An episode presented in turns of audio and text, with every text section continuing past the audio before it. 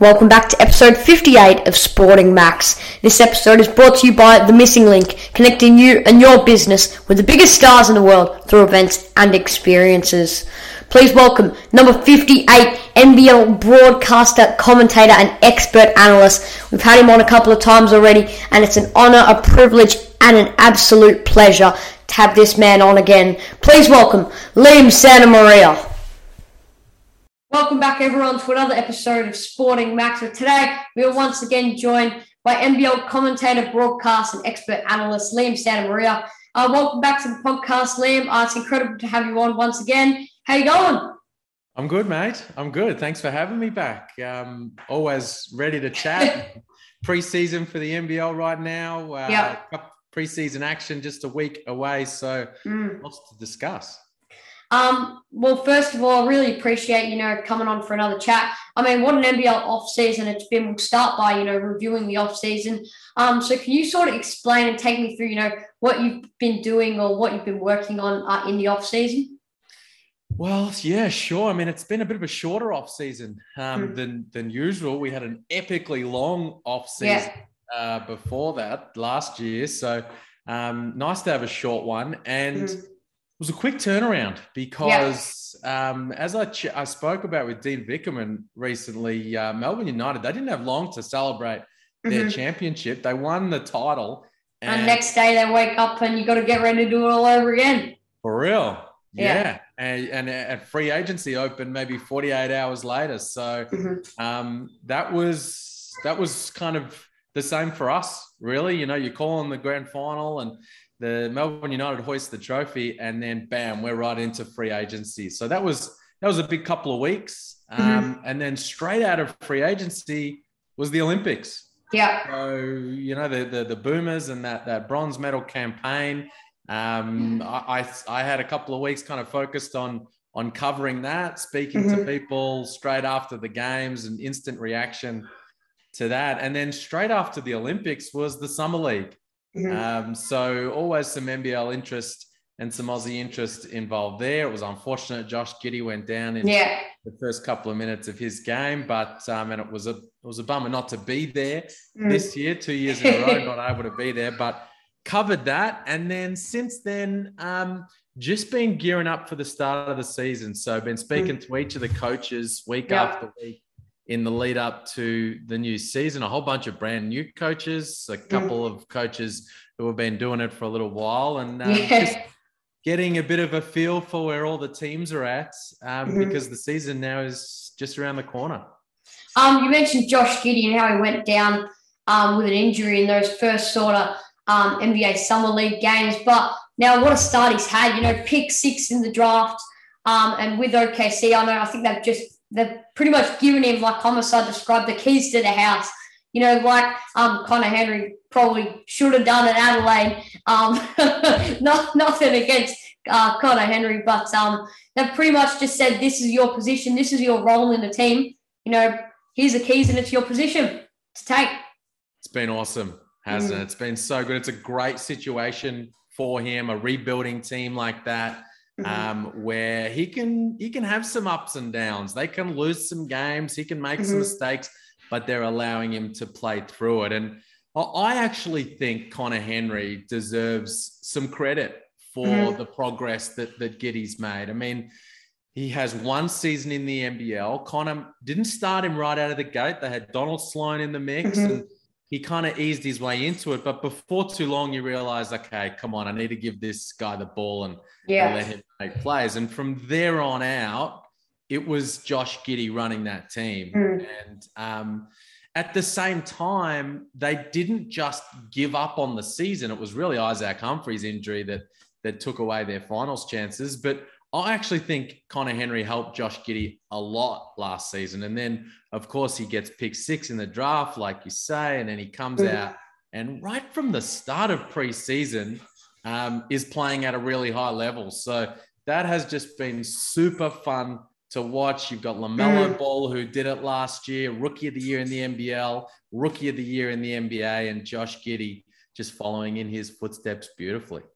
Um, so how have you analysed uh, his sort of uh, progress over these first sort of five or so NBA games? well, he just looks so comfortable, doesn't he? He looks Yeah. when you hear Michael Cage, the uh, the analyst for the uh, OKC broadcast, talk about how he just doesn't look like a rookie. He Mm. looks like a seasoned vet. Now, Mhm. having you know, he's he's one of the youngest, if Yeah. not the youngest guy in the league, and um, yet he's playing uh, in a way that just looks so comfortable. So that's the, been the big take Mm. for me early on. Um, and you can see, I mean, this is a kid who works hard on his game. And so Mm. he's got some elements to his skill set already that he didn't have earlier in the year when he was playing in the NBL. I mean, the Mm. floater Yeah. has been a beautiful thing to watch, Yeah. hasn't it? I mean, yeah, absolutely. Matthew Dell, it's not quite Tyler Harvey, Mhm. But Yeah. but it's very nice. And, Yeah. you know, when you're releasing that at six, eight over the top of the defense, you know, you've Mm. seen it. Guys like Joel Embiid, Rudy Gobert, they can't get to that floater and he's able to, yeah. to make plays. And the other thing is that's really stood out for me, you know, we knew the attributes that he had as a tall point guard, six Mm. eight, six nine in shoes, and the ability to make plays by looking over the defense. And that's really Mm. for me come home to roost. You know, he's making Yeah. plays in pick and roll. No matter the coverage, he's able to see over the top, find the angle to maybe make the pass to the guy down low or skip it to the to the opposite corner. And he just you combine the physical attributes and the feel for the game Mhm. with his outstanding decision making. Yeah. He's having a, just a ripping start to his NBA career. I mean, he's made a couple of deep threes too. I've noticed. Um, he's been really working um on that three ball. Great point. Looks Mm. really comfortable with Yeah. that. That was a huge talking point throughout last NBL season. And, Mm. and as the scouts were assessing his development was he has to shoot that at a consistent clip to keep the defense honest. Mhm. Um, and so he's been doing that, not hesitating, spacing to the perimeter, catch and shoot in transition. The defense slips under the screen. He rises up and lets it go. And for the most part, he's been knocking it down, and that just opens up his entire game. The defense has to, to, to provide a bit more of an honest coverage on those Mhm. pick and rolls, and he starts to pick them apart. So that's a great point. Another element of his skill set that he's been working on and has clearly been improving. Um, now I remember last time you came on the podcast, um, we had Dennis McVicious, the NBA scout, uh, with us, and you actually pitched uh, an one of the NBL players or a couple of them to Dennis, who um should be looked at by the scouts, and that was Jock Landale and Isaac Humphries. Now, when we've seen Jock Landale get there with the Spurs, and you know, Gregg Popovich is treating him sort of a bit lightly, but but um, he scored ten minute, uh, ten points in the span of five minutes. Um, and he's been playing some incredible basketball in the time that he's actually given on court. Yeah, he's had a good time, not a long time on the Mm. floor, hasn't he? Um, Yeah. And you could see it in his face and his expression when he was out there. He was a man on a mission. Mm. in those garbage time minutes that he had, and he made the most of it. And that's that's all you can do. I, I actually think I need to place a call to Matt Nielsen, who's on that San Antonio Spurs coaching Yeah. staff. And, well, what is going on, mate? Can we get, can we Jakob Poeltl's out Mhm. right now? Um, Drew Eubanks is doing some good things, but can we get Big Jock a little Yeah. bit more playing time? Um, but it's great to see him there. I was saying all last season, Mhm. we know he's going to be an NBA player next year. Just watching his progress over the previous years, blowing up at Summer League for the Milwaukee Bucks a couple of years ago, where he was their leading scorer, should have been in the NBA then. It was just lucky for us that we were Yeah. able to have a season of him in the NBL, grand final MVP, took his team to the championship, and now he's off and running with his NBA career. So, how do you envision the impact that he can have on that Spurs team? We just need some opportunity. Mhm. doesn't he? He just needs to stay ready, you know, and it's that's a tricky, difficult thing to do because he's coming from a situation last year uh, where he was the man, Yeah. you know, and and and there were the they played through him. He was one of the best players, if not the most influential player in the league, right up there Mm. alongside guys like Bryce Cotton and Nathan Sobey. And so to go from that to all right, I'm not in the starting lineup. In fact, I'm not even in the rotation. I'm Mm. at the end of the bench, but I got to continue to stay ready. I got to put in some extra work during the week on the floor, not just not just getting my reps up with my shots, but the fitness that you don't that he's not getting from playing minutes night Yeah. after night now. So he's putting in all that extra work, staying ready, and we saw when he checked in the other night that Mm. he's doing a really good job of that. So I just I'm high on him as Mhm. a future NBA rotation guy. You know, Mhm. I mean, can he get to a point where he's a starting big? That's it's going to be a tricky thing to do, Mhm. but I wouldn't put it past him in, in a year or so. But in the meantime, I just think he needs some opportunity and some minutes, and he can prove that he can be a part of that rotation on a Spurs team that's what are they three and six right so, now? yeah. They're not going to be winning the championship this year. Mhm. I'm hoping that as the season progresses, he's going to get more of those minutes, and I've no doubt he'll take advantage. So with the summer league, we saw Joe Lual go over to there um, for the Phoenix Suns. Do you see him, you know, progressing into an NBA sort of style player? Obviously, with the um, exit of Jock Landale from Melbourne United, he's obviously going to be stepping up um, into a better and bigger and greater position there. Big opportunity for him. Huge opportunity this season, and I'm excited that he's getting it. I think it's cool from Melbourne United. They recruit this guy, and you say we're going to sign you to a multi-year deal. Um, but you're coming off the you're coming off the bench behind Sean Long in year one. Yeah. You're coming off the bench behind Jock Landale in year two. And he, I've described it as he's been bursting at the seams Mm. last year for more minutes and more opportunity. And I was surprised. I thought, well, he's going to go elsewhere. They used, I'm, I would be. There's no guarantee that Melbourne are just going to say, you know what, we're not going to recruit over you. It's your turn to be the starting five, and let's go. So I thought, well, he's a very interesting guy to watch in free agency. You know, Mhm. can Tassie come in and say, do you know what, come to us, you're going to play 30 minutes a game or Mm. can a team somewhere else around the country make that kind of offer? But instead, it's cool. Melbourne United have said you've developed within this program, and now you're going to get the opportunity to shine in a big, big Mhm. role. So they've got Ariel Hukporti, the next star. He's going to come off the bench and support Joe. Uh, Joe. They might even share some minutes together because Joe has Mhm. that that skill set where he can play at the four, and it's going to be fascinating to see um, what kind of season he can have in that Mhm. role. Can he continue to take those leaps that we've seen in recent years? And it was a shame that he didn't get out on the floor at Mhm. Summer League. He had um, a bit of a health issue that kept him off the floor and meant that the, the Suns weren't able to put him out there. But Yeah. hopefully he can have a big year in the NBL and then get another one of those types of opportunities mid next year and try to take advantage.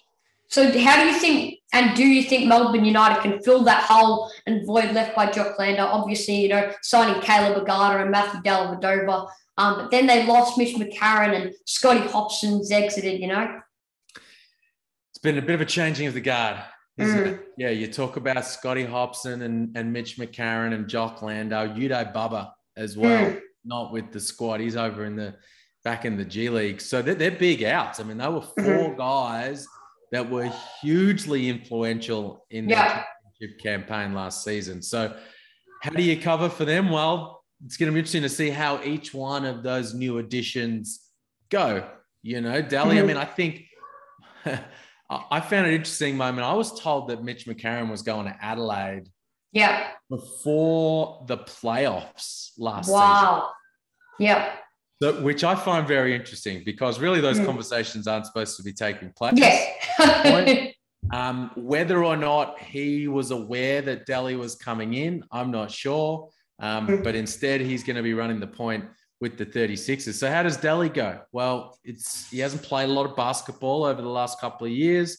Mm. Um, was solid at the Olympics, but not at the sort of standard we've previously seen from him in the green and Mm. gold. Um, but so that's going to be interesting. He's a high level guy. He's going to run the team really well. He's going to defend at a high level. Dean Dean Vickerman was telling me he wants him to try to score a bit more, yeah. back to that kind of St. Mary's sort of mindset Mhm. that he had, where he was a, you know, a, an aggressive guy looking to score. So that's going to be interesting. Caleb Agada as well. I mean, he's you know leading scorer of the Israeli League, had that great mm-hmm. game against Team USA in the lead up to the Olympics, but this is a big step up coming into the NBL as an import, as a guy mm-hmm. that they're going to need to to get plenty of buckets. And um, you know, as we say, Ariel Hukporti coming in as as well. So they've got. Uh, I think it's you have to say they've got less talent on paper. Yeah. Have to coming into this season. Mm-hmm. Last year they were completely stacked. We yeah. said from the outset that they should win the title, and then they went ahead and got it done. You can't say that about this team right now.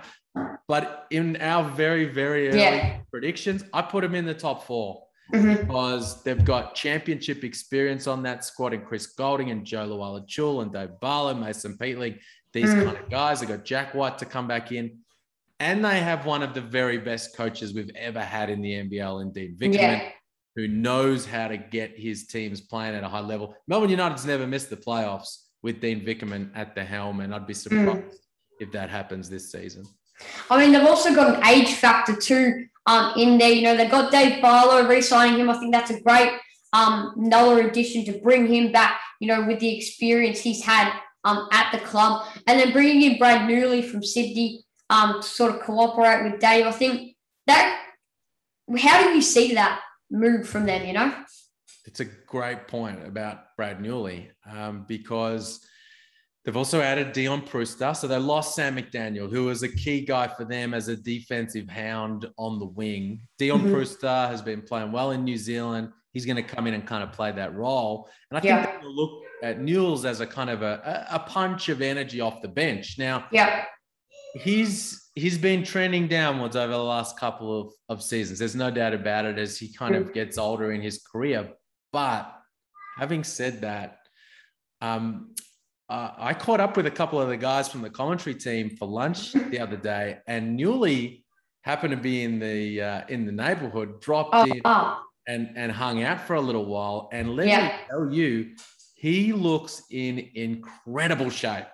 Wow, incredible shape, like like the Newells that we saw out there on the floor for years and years and, and a couple of seasons ago has really trimmed down mm-hmm. working hard with, with Nick Popovich on a daily basis in Sydney before he came down to Melbourne.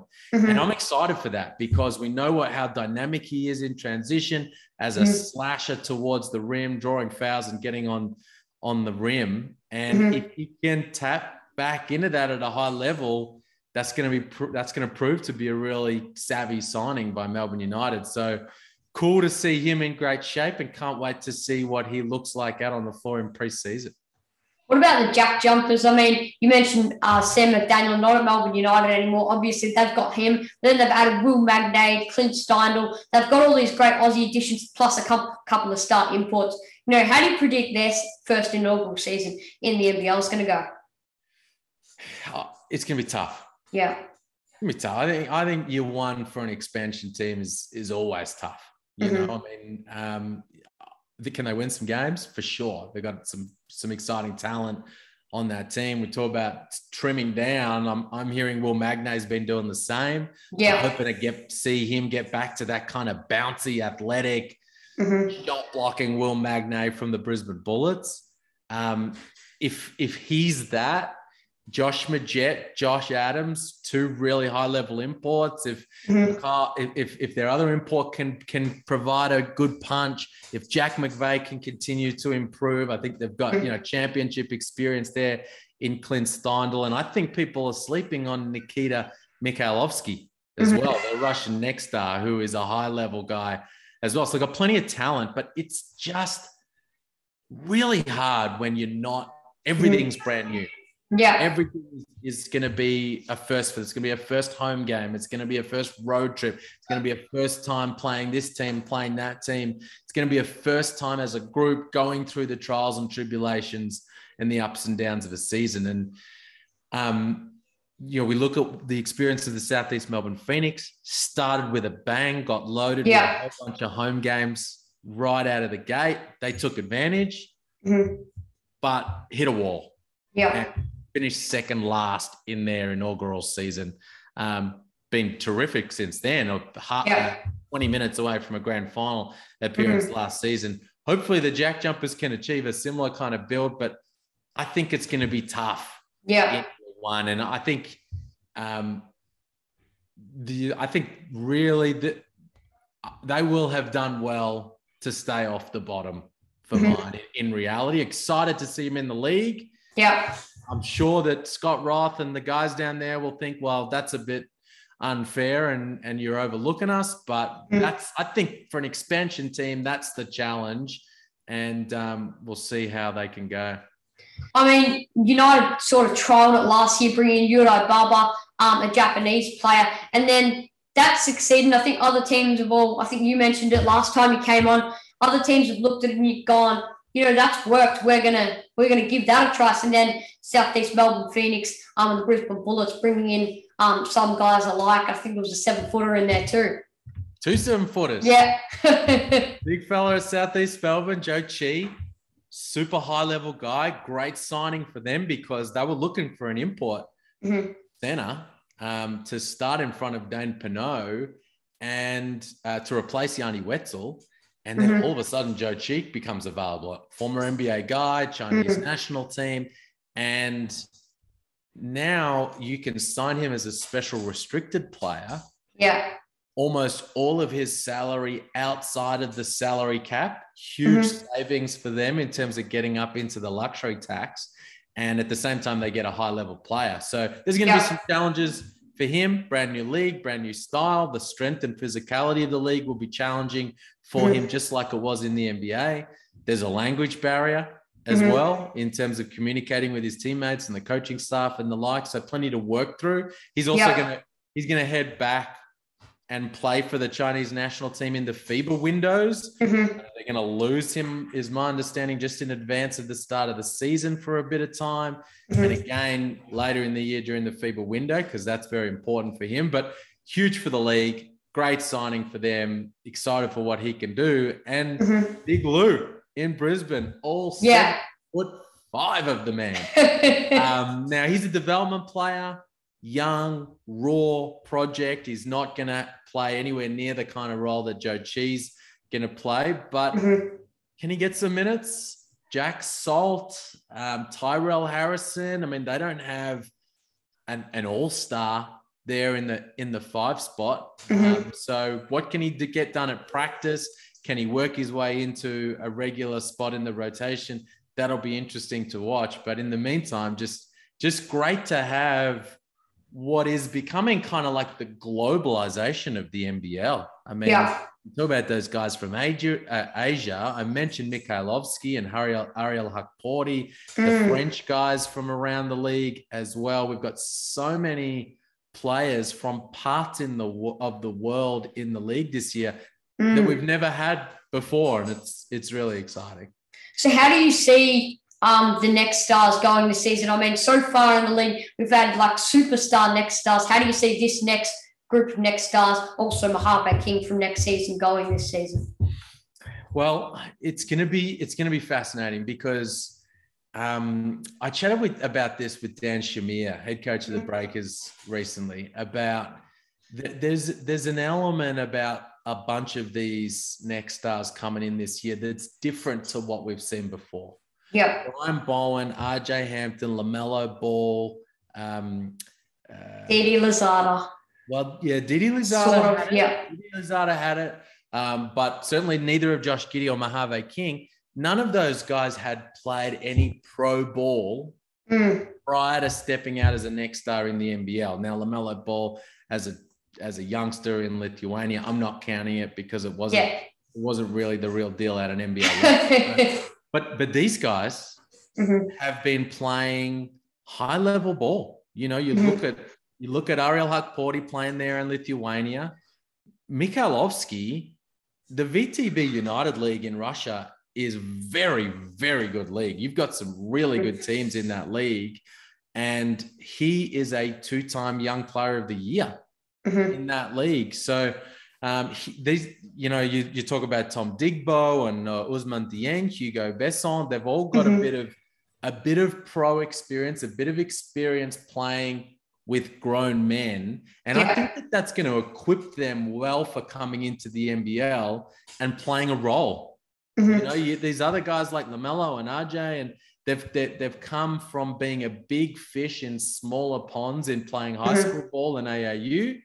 Um, and there's a bit of a transition. Now, some of them handle it better than others. LaMelo, of course, handled it phenomenally well. Josh Giddey handled it phenomenally well. Mojave King last year, less so.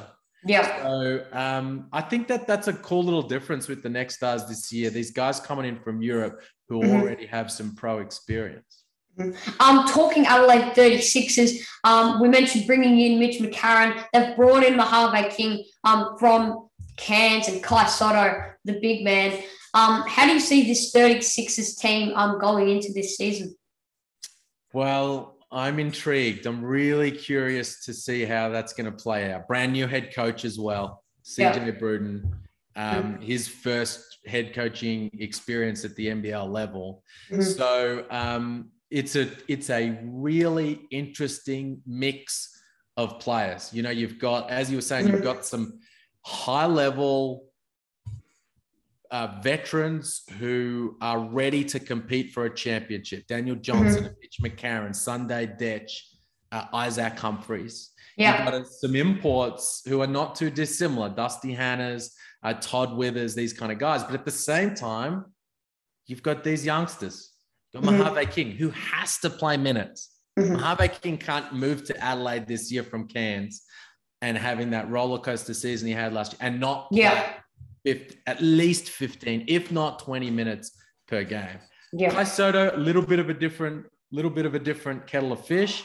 He's not necessarily headed straight to the NBA draft at the end of this season. He has two years really to make that happen, but mm. there'll be some pressure and some expectation to play him as well. So, how does CJ Bruton manage those competing interests. On the one hand, trying to win games and win mm-hmm. the championship, and on the other hand, trying to get a couple of young kids uh, minutes, opportunity, and the ability to develop their game up towards the NBA level. Not mm. easy to do.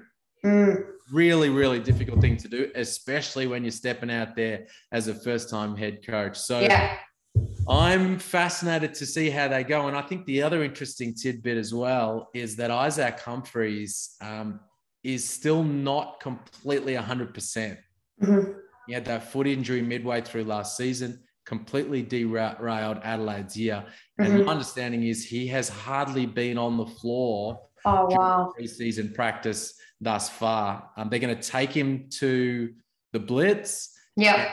Um, they're going to look at the potential for him to maybe play a little bit, but mm-hmm. I wouldn't be surprised if he doesn't play in the blitz at all, which means he'll be kind of coming into the start of the NBL season a little underdone, and and uh, hopefully that works out okay. There's no sort of re-injury type of situation. He can come out and have a big year, but mm-hmm. it's an element of disruption to their preparation that has to have a bit of an impact. Um, so what about uh, the Sydney Kings? You know, they're coming in with a different approach this season. You know, no Casper Ware, new head coach Chase Buford. I mean, can you take guide us through um, their off season? Lots of changes.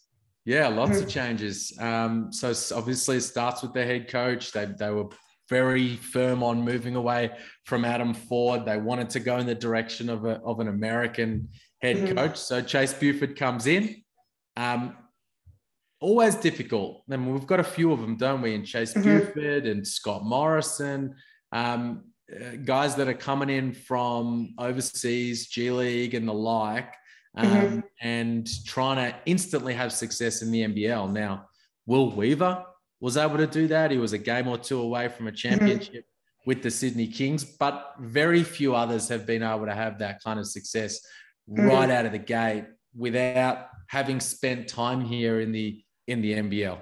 You know, mm-hmm. a little bit of time like James Duncan has as yeah. a Kings assistant, or time as a player like you know Brian Goorjian and Al mm-hmm. Westover and these types of guys um, did. So that's that's going to be interesting. And then yeah, they made some big changes within the roster as well. Casper Ware mm-hmm. gone, Jalen Adams coming in to replace him. He's going to be excellent.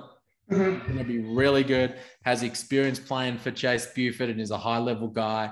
RJ Hunter is a good signing. They were able to re sign Jarell Martin. So, three mm-hmm. imports there that will challenge for being the best import trio in the league, Mhm. all with NBA experience. Um, and uh, they were able to bring in, in Makur Maker next star as well, as well as his Mhm. cousin Matur Maker. Those two for me, and the return of Dejan Vasiljevic at what level, at when he can come back in, Yeah. and what level, I think for me are the key to this this team this season because we know how good Vasiljevic was last season. Can he Mm. get back to that level? And how do Matur and Makur Maker um, handle and manage coming into this pro environment? Sometimes playing minutes, sometimes maybe playing less minutes that they want. How Yeah. does that go? How does that go in the locker room and on the practice floor? Um, if Mhm. all of that goes well, this team has a really high ceiling. You see the bookies right now have Yeah. their favorites coming into the preseason. If all that goes well, they're a championship level team in terms of the talent that they have on on their roster. Mm. They've got a lot of different pieces coming in that need to mesh together, and that's going to be that's going to be a big challenge for them. Uh, once again, like you mentioned, Sydney Kings moving away from Adam Forde. That bit he's been snatched up by the Cairns Taipans, taking the former Sydney coach on board with them. Um, have you got any idea for them as to how they may want to approach uh, this season? Well, uh, they're, they're looking to win. You Mhm. know, Adam Forde, they're not. Then they've they've brought uh, Scott Machado back. They got Kouat Noi and Majok Deng healthy. Mhm. I really like the signing of of Tahjere McCall, Mhm. high level defensive guy. He's he's kind of uh, you know a little bit like Justin Simon. He's Mhm. going to come out and have a big impact, especially at the defensive end. Um, you know, and then guys like Mirko Djeric and Jordan Ngatai both looking to kind of you know continue to roll off what were pretty good seasons for them last year. Um, Yeah. The big thing for me for them is Stephen Zimmerman. Mhm. So lose Cam Oliver, replace him with Zimmerman. Um, I've got concerns about the kind of level of condition that he's coming into the preseason with. Yeah. To put in a whole bunch of work right now to get in terrific shape for the start of the season. Um, but if if he's a hit, if he uh, works well with Scott Machado, um, Mm. and he come he's come in saying he wants to be defensive player of the year. Well, if he can be, I mean, Ding Adele said the same thing to me last year when he's known yeah. right out. So if he can live up to that, if he can be um, an impact guy for them on pick and roll coverages and on protecting the rim, Mhm. uh, then that unlocks a, a real high ceiling for that team. But um, you know, the the it's always a challenge for those small market teams. Mhm. Uh, they were awesome two seasons ago, fell off a cliff last season. And the big question for them as they go back into the Cairns Convention Center, uh, can they bounce back and, and, and surprise some teams again this season? So they've got t- plenty of talent. Mm. And if they can stay healthy uh, and all those pieces come in and, and have Yeah. an impact, uh, they can win a whole bunch of games. So how do you see um, the Perth Wildcats, you know, bouncing back from that championship loss this season under new head coach Scott Morrison and the whole new ownership group? It's another team with huge changes, isn't Mm, it? Like, You yeah. you spoke to Hachi Yeah. He, he and his crew have kind of taken taken over the reins, as you know, and um, then they've had some big changes within the roster as well. Of course, not none bigger than Trevor Gleeson. Yeah. You know, that that under Trevor, they just had an infrastructure there that meant that they were going to be um, competitive year in, year out. Mm. Now, last year coming into the preseason, I wasn't sure that they had all the pieces to keep their streak alive. I knew they'd be in the mix. I thought they'd be right on that playoff bubble and maybe Yeah. out.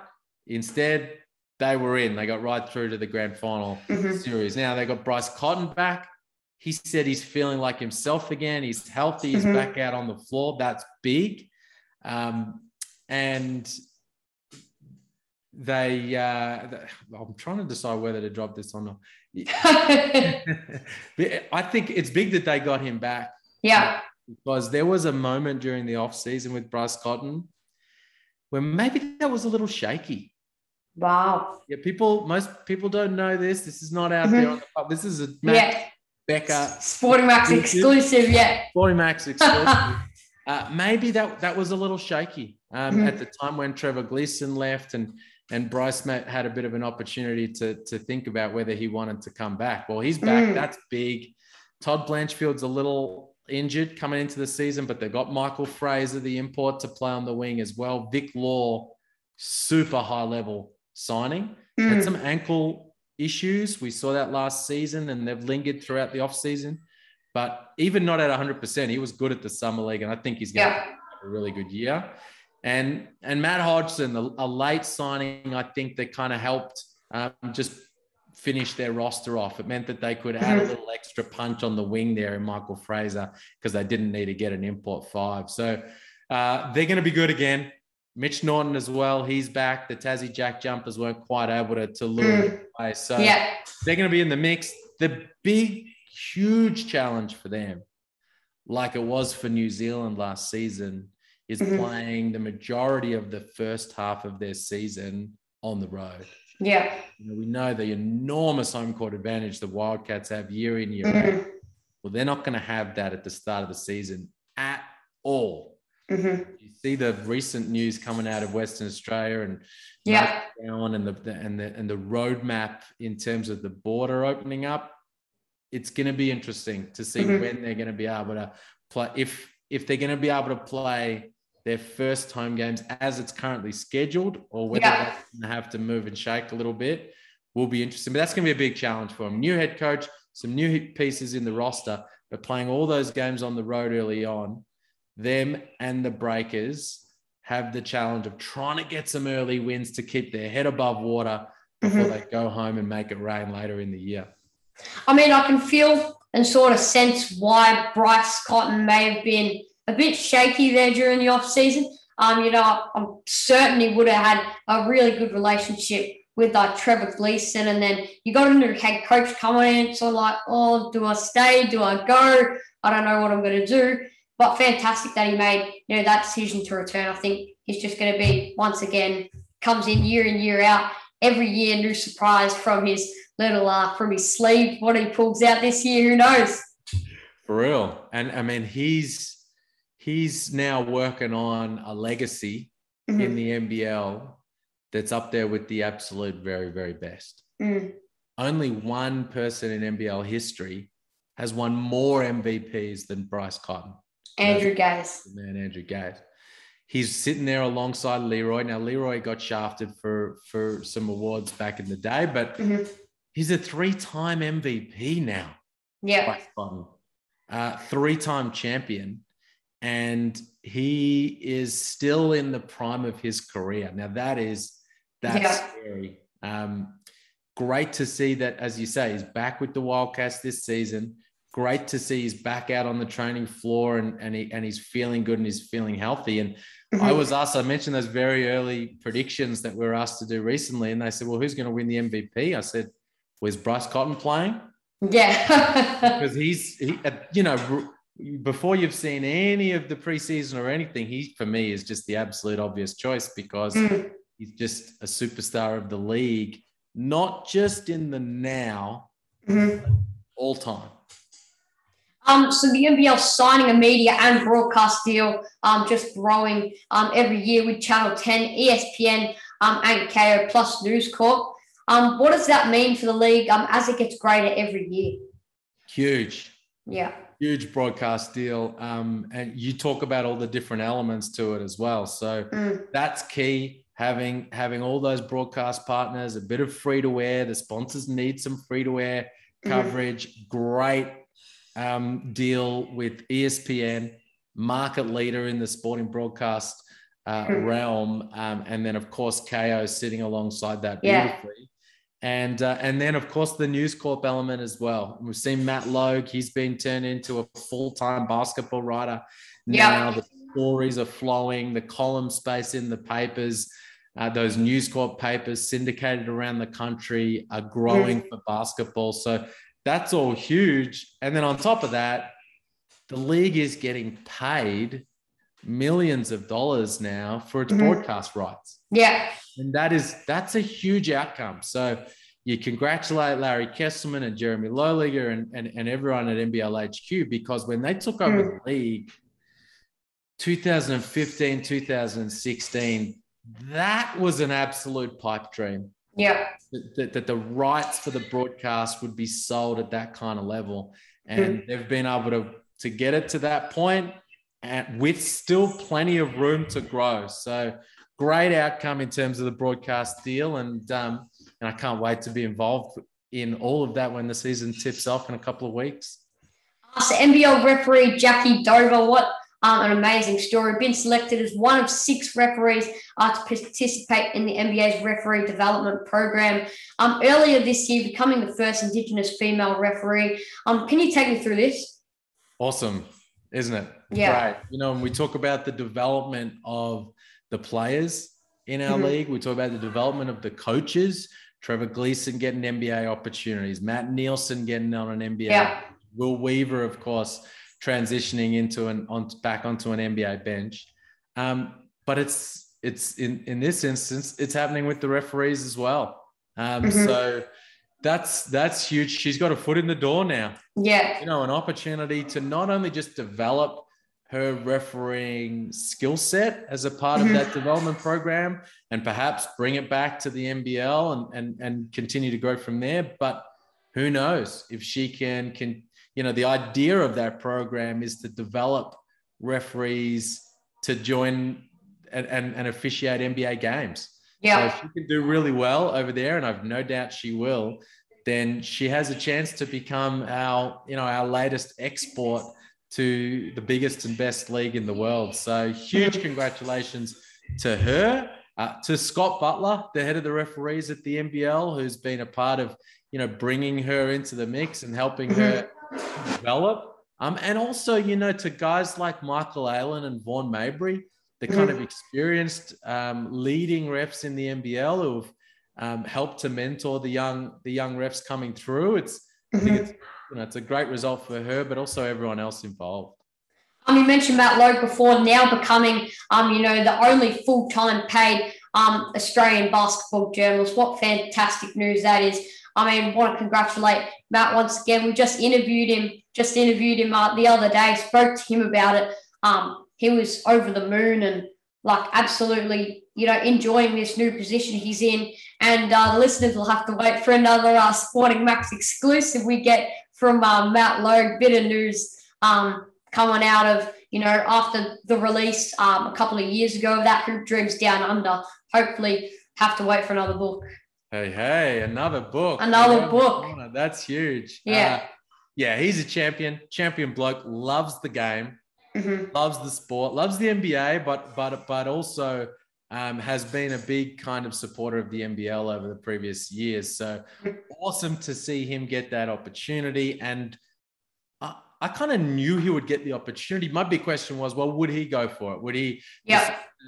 you know, would he be comfortable to stop covering um, the rugby for a little while and mm-hmm. get fully dive into the to the basketball scene? And I'm mm-hmm. to see that that he's doing it. Yeah, I'm excited for the new book in whatever yeah. that comes out, and um, and just I'm pumped for, for all the content that he's gonna the, the breaking news, the features, all that he's going to mm. pump out over the course of the NBL season uh, as part of that broadcast deal. So that's mm. big time, and I look forward to listening to yeah. Have a chat with you. uh, thank you. Now you mentioned the NBL Blitz earlier on taking place, uh, you know, in a week or so.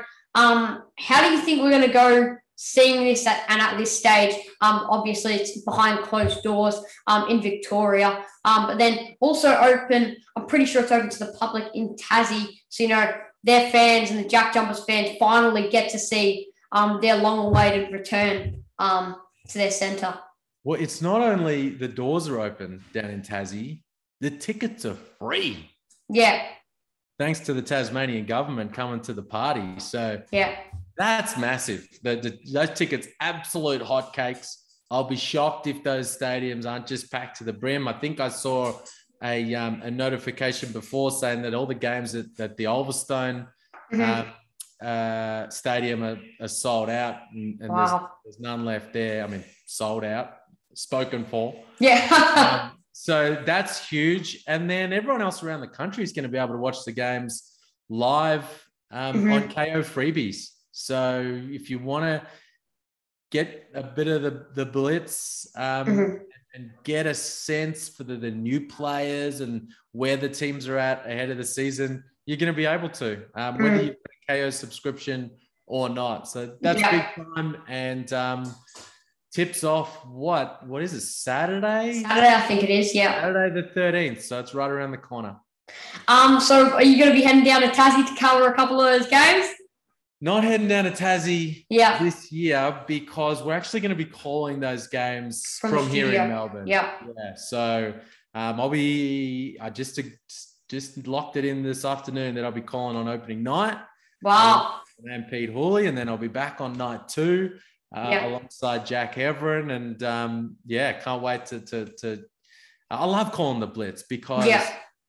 you, like I said, you get right from the very start, before even the opening night of the regular season, you Mhm. get a really good if you watch a lot of the blitz you get a Yeah. really good sense for where all the teams are at which new imports are going to have a big impact and Mhm. you get a good feel for um, the start of the journey that each Yeah. one of these teams goes through over the course of the NBL season. So I've called the Blitz every year for the past six or, or five or six. Yeah.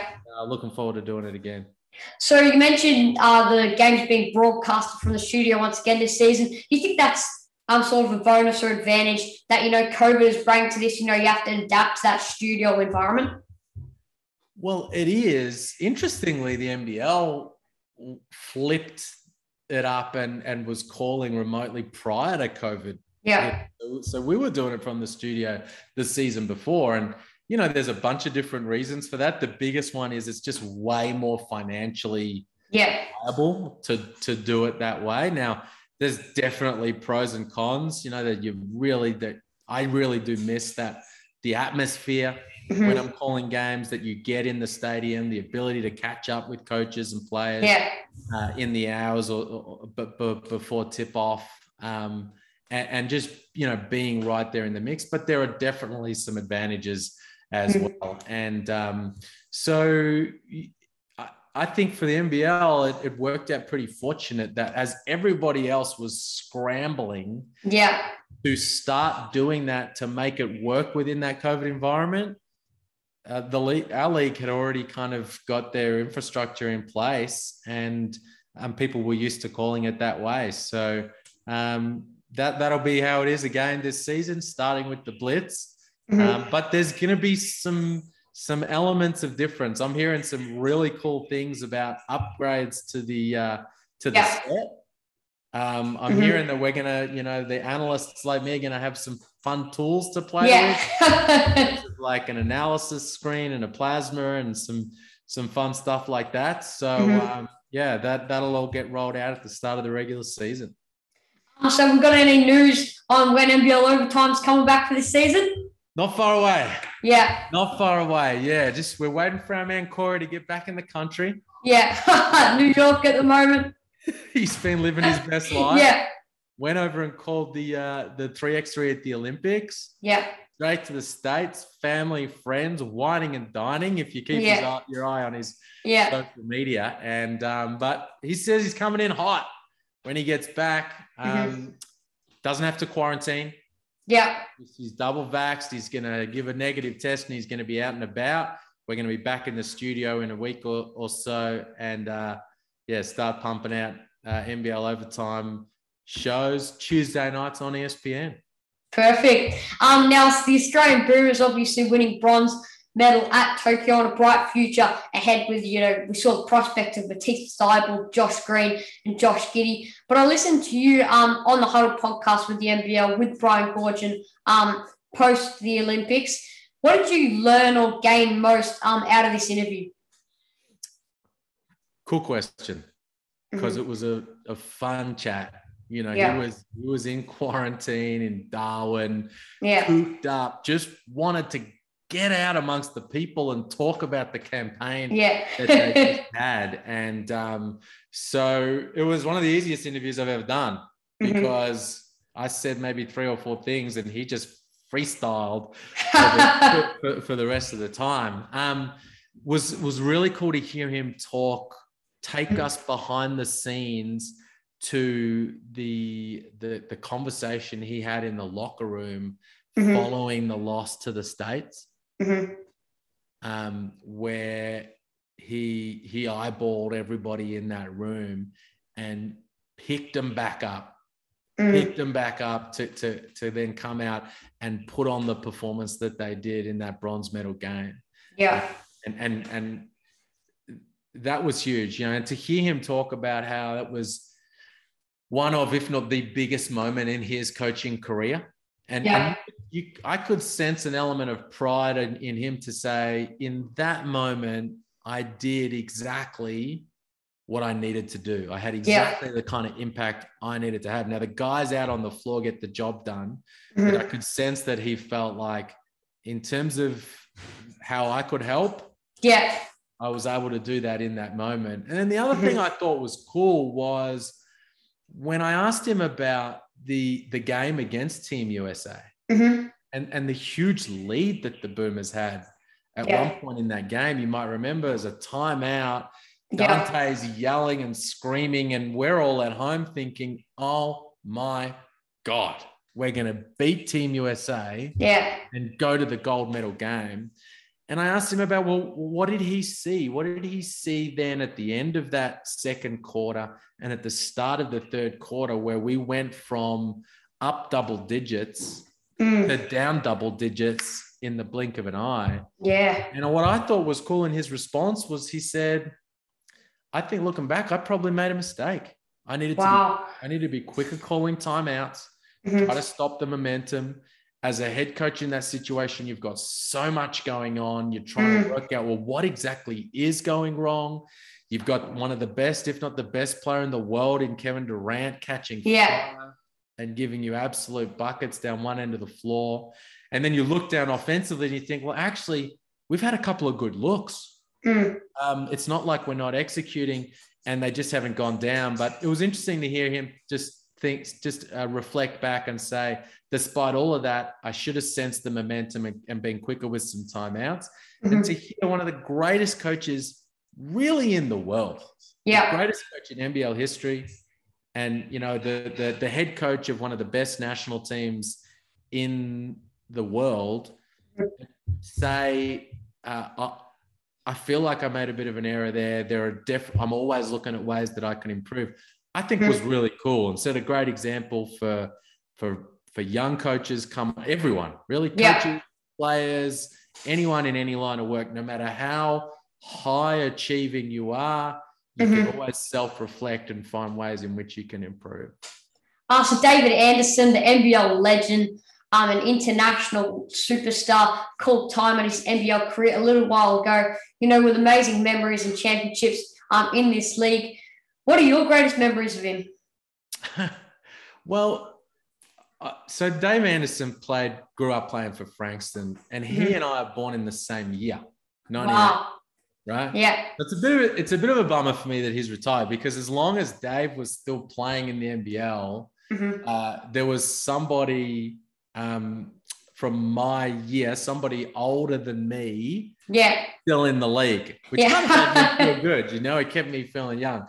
So now Yeah. he's hung it up. Uh, that's not the case anymore. But just, I actually remember Dave as a skinny, lanky, kind of 16, 17 year old Mhm. when he's 6'10, 6'11, still growing, making his way Yeah. up to become the seven foot superstar that he became.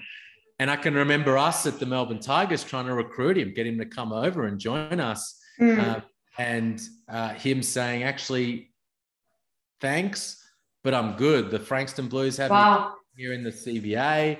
I'm Yeah. getting a chance to go up against grown men while still playing junior rep ball on Friday nights. Mhm. And, um, and then, of course, just watching his incredible career from there the four Olympics, the multiple championships uh, Mm. in Europe, Euro League titles, um, just a superstar, comes back and wins two championships. Yeah. He's got a trophy cabinet you can see from space. Yeah. Absolutely incredible career. But you asked about my strongest memories. They actually go back for when he was playing for Frankston and uh, coming up through the ranks. wow. Um, NBL 22 champion prediction. You go first. I don't know. I'm going to say Perth or Sydney. I think United are going to be strong and good, but I don't see. Like I've seen a couple of people's predictions saying United in the top four. I'm going up. I think this season might be a bit different in how they adjust to those different um, switches in the group and the momentum they have. I think Dean Vickerman's obviously one of the greatest coaches in NBL history. Whether he can, you know, still lift them to the top four, I think they're going to be third or fourth place. But I reckon it's out of Perth and Sydney. You know, Sydney got the new coach, how they adjust to that, um, bring in some superstar imports, and then I think what a great signing from the Perth Wildcats. You know, Vic Law, Matty Hodgson, bringing in Jack Purchase from Melbourne United. Um, I dig it. I dig mm. it. The I think the team that a lot of people are sleeping on is Southeast Melbourne Phoenix. Yeah. Um, talent combined mm. with continuity mm-hmm. um, is usually really successful in the NBL. Yeah. So Tommy Greer at the helm of that club has done a great job. He's put a head coach in place right from day dot, mm-hmm. who is doing a great job, mm. a really good job. So now he's getting ready for year three. As we mm-hmm. said, they were 20 minutes away from a grand final appearance last year. Now they've made some changes, brand new point guard in Xavier Munford. Yeah. Said, new starting center in Zhou Qi, But um, a reinvigorated Ryan Broekhoff with a mm-hmm. full preseason under his belt. I think that'll be big for them. Mitch Creek back in the back in action, Dane Pineau back. Yeah. And and just a lot of pieces from that team last season rolling over into this year. Yeah. They're gonna be they're gonna be right in the thick of things come the pointy end of the season. Mm-hmm. Um, but for me, I'm gonna probably lean in the direction of Perth. Yeah. Uh, right? The championship goes through Western Australia. Mm-hmm. it goes through Bryce Cotton until it doesn't. Now, yeah. Melbourne, Melbourne United in 2018 and last year were able to pry it away. Mm-hmm. But um, uh, for me, before we even get a look at these teams in preseason, I feel like that's the obvious. The yeah. obvious choice. Despite the challenges we've spoken about, playing the start of the season on the road, brand new mm-hmm. head coach, and some new pieces in the mix. I think Perth, year in, year out, are right there, and um, it's a safe bet to say they're a strong chance to to claim championship number eleven. What about Illawarra Hawks? How do you think you know they're going to adjust um, coming into this season? Obviously, bringing back Justinian Jessup. They're going to be really good. Yeah, really good. Um, they got Gorge, mm. greatest to ever do it. yeah. Um, Tyler Harvey's re-signed on a three-year deal. Mm, Great re-signing by them. Um, right. Electric scorer. I like the fact that they've brought in an import point guard as well, mm-hmm. um, so that they can play Tyler Harvey a little bit more off the ball. Yeah. Um, and I think Antonius Cleveland's going to be good as well on the wing. And Duop mm-hmm. Reath. So Sam Froling, another year of development for him, but he's got a front court partner there in Duop Reath, who's mm-hmm. you know, a, a boomer. So yeah, um, I like what they've been able to put together, mm-hmm. um, and they're going to be in the mix as well. I mean, they're they're they're the the five teams for me, the ones we've spoken about: Perth, Melbourne, mm-hmm. Illawarra, Southeast Melbourne, and Sydney. Mm-hmm. Um, Brisbane are a bit of a wild card for me. You know, Lamar Patterson looks like he's in good shape. So yeah. I think Robert Franks is probably flying under the radar in terms of the impact that mm-hmm. he's going to have for them. Um, so they're a bit of a wild card. We've spoken about Adelaide, the talent that they yeah. have, how that all comes together. But that that five, I think, um, coming into the year, as I said before, we've even seen them in preseason. Mm-hmm. They feel like the primary contenders for me. Uh, what about uh, NBL season MVP prediction?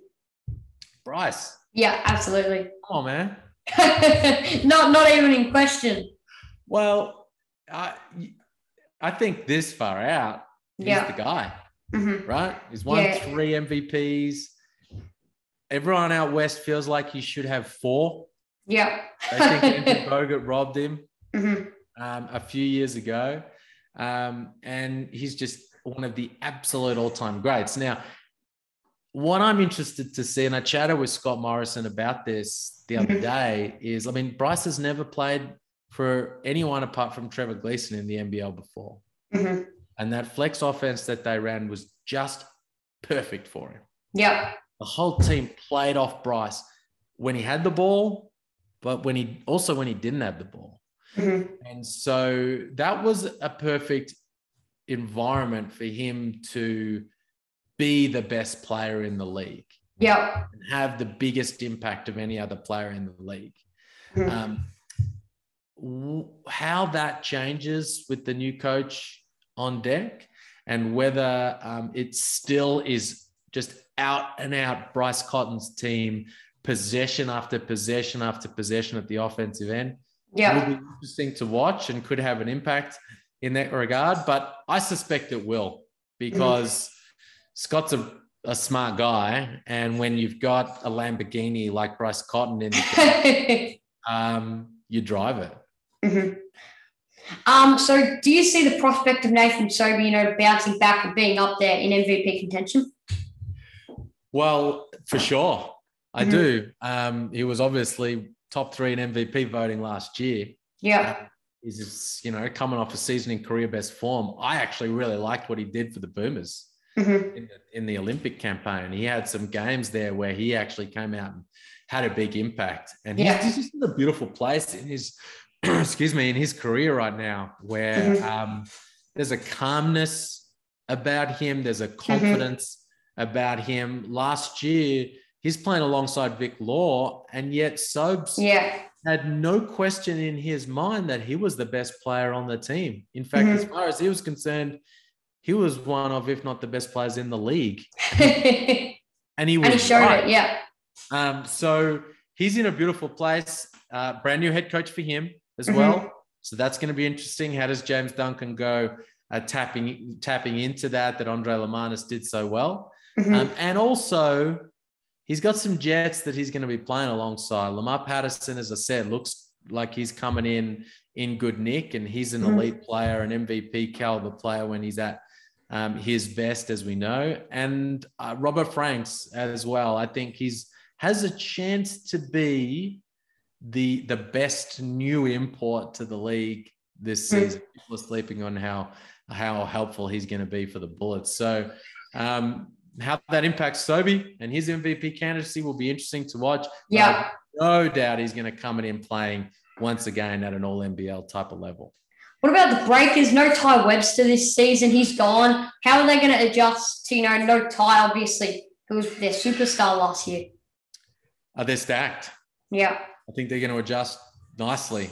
Mm. Um, Ty's a big out for sure. Um, but you know, Peyton Siva, Jeremiah Martin, they're pretty nice replacements. Yeah. Uh, so they're, they're stacked. I was at their practice yesterday having Mhm. a look at their squad, and um, they've just got nice talent up and down Mm-hmm. the roster. You know, they've got that Kiwi core there, and Tom Abercrombie and Finn Delany, all NBL second team last year, Mhm. Rob Loe, these type of guys.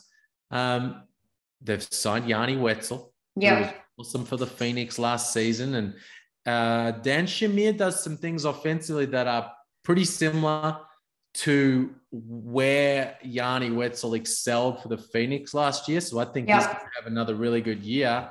And, um, you know, then they've got some exciting other pieces Siva, Martin, Hugo Besson, Ousmane Dieng, a couple of young guys that, that have a whole heap of talent. So, huge challenge for them playing their first 12 games of the season away from home. Yeah. Really, really hard. It's so hard to win on the road in the NBL. Mhm. And to not have any games in those first dozen where you're like, we've lost two in a row, but at least we come home, we can get back on on track, Mm. get a get a win on the board, and then go from there. They're not going to have the chance to do that. Mhm. So can they, unlike last season, can they keep their head above water in Mhm. the early going? Can they go home with a 500 record, be six and six, or at something quite close to five and seven? Uh, if they can do that, that's going to be a playoff team. Mhm. That's not going to be easy to do. No, absolutely. Um, Dyson Daniels, you know, is he going to be? Do you predict him you know, as a first round pick in this next NBA draft. I know we're speaking a long way um, in time here, but I think so. Yeah, um, that's where he's currently projected. Um, Yeah. and he's pretty good in his in his early action for the G League Ignite Mhm. team. Super exciting, of course, having another Aussie coming through the ranks. Yeah. Son of another son of an import. Mhm. His old man Ricky Daniels was a superstar for Bendigo for a Yeah. long, long time. Um, and uh, yeah, I'll be surprised if he's not in and around that that level in the first round. Now things change, right, over the course of the year leading into the draft. Um, we've seen two guys in LaMelo Ball and Josh Giddey over the last Yeah. couple who have come into the NBL as you know projected kind of second round picks Mhm. fly up those draft boards and get taken inside the top 10. Mm. Well, it also goes the other direction as well. Um, and uh, we saw that a little bit with RJ Hampton, where he got Mhm. picked a little later than, than where he first expected. I don't anticipate that's going to happen with Dyson Daniels. Mhm. But as you say, a lot of water to go under the bridge. yeah. Um, but all signs right now point to him being a first round pick and, uh, you know, another Aussie headed towards, you know, a really long, successful NBA career.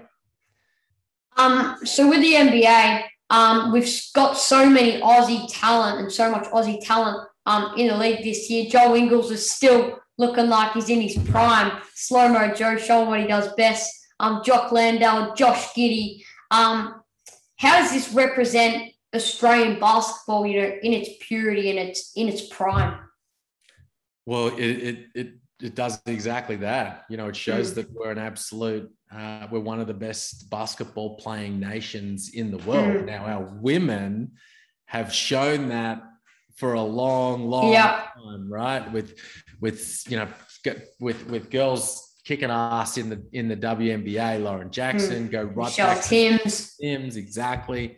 Um, Tully Bevilaqua, and then you come through Liz Cambage and and um, you know the, what those guys have been able to do, Mm. as well as the Opals. Well, Yeah. right now the men um, doing exactly that. The NBA littered with Aussie talent.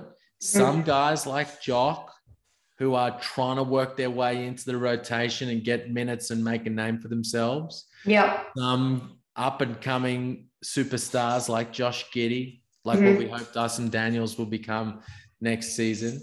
And then a bunch of other guys, veterans like Patty and Joe and the like, Mhm. um, who are just, you know, like important parts of the game night rotation for championship contending teams. Brooklyn. Yeah.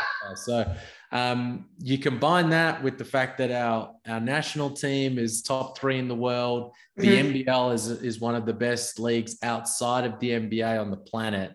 Mhm. And, uh, you know, basketball's just popping in Australia right now. Uh, thanks, Liam, for coming on the podcast today. I'm putting aside, you know, an hour or so of your time to come and have a chat. Um, it's been a pleasure and a privilege and an honor um, to have you on again. Awesome, mate. Thanks for having me. Always love uh, chatting with you and, and keep up the great work. You kick 'em butt, and um, I enjoy coming on for a chat. Uh, thanks for the feedback, Liam. Really appreciate it. Awesome, man. Have a good season. You too. Stay tuned, everyone, for Smart Sporting Max. Thanks for listening to this episode of Sporting Max. Check us out on iTunes, Spotify, or YouTube, and be sure to follow our socials. This episode is brought to you by The Missing Link. This is the voice of Melbourne, and we'll see you back here real soon for another episode of Sporting Max.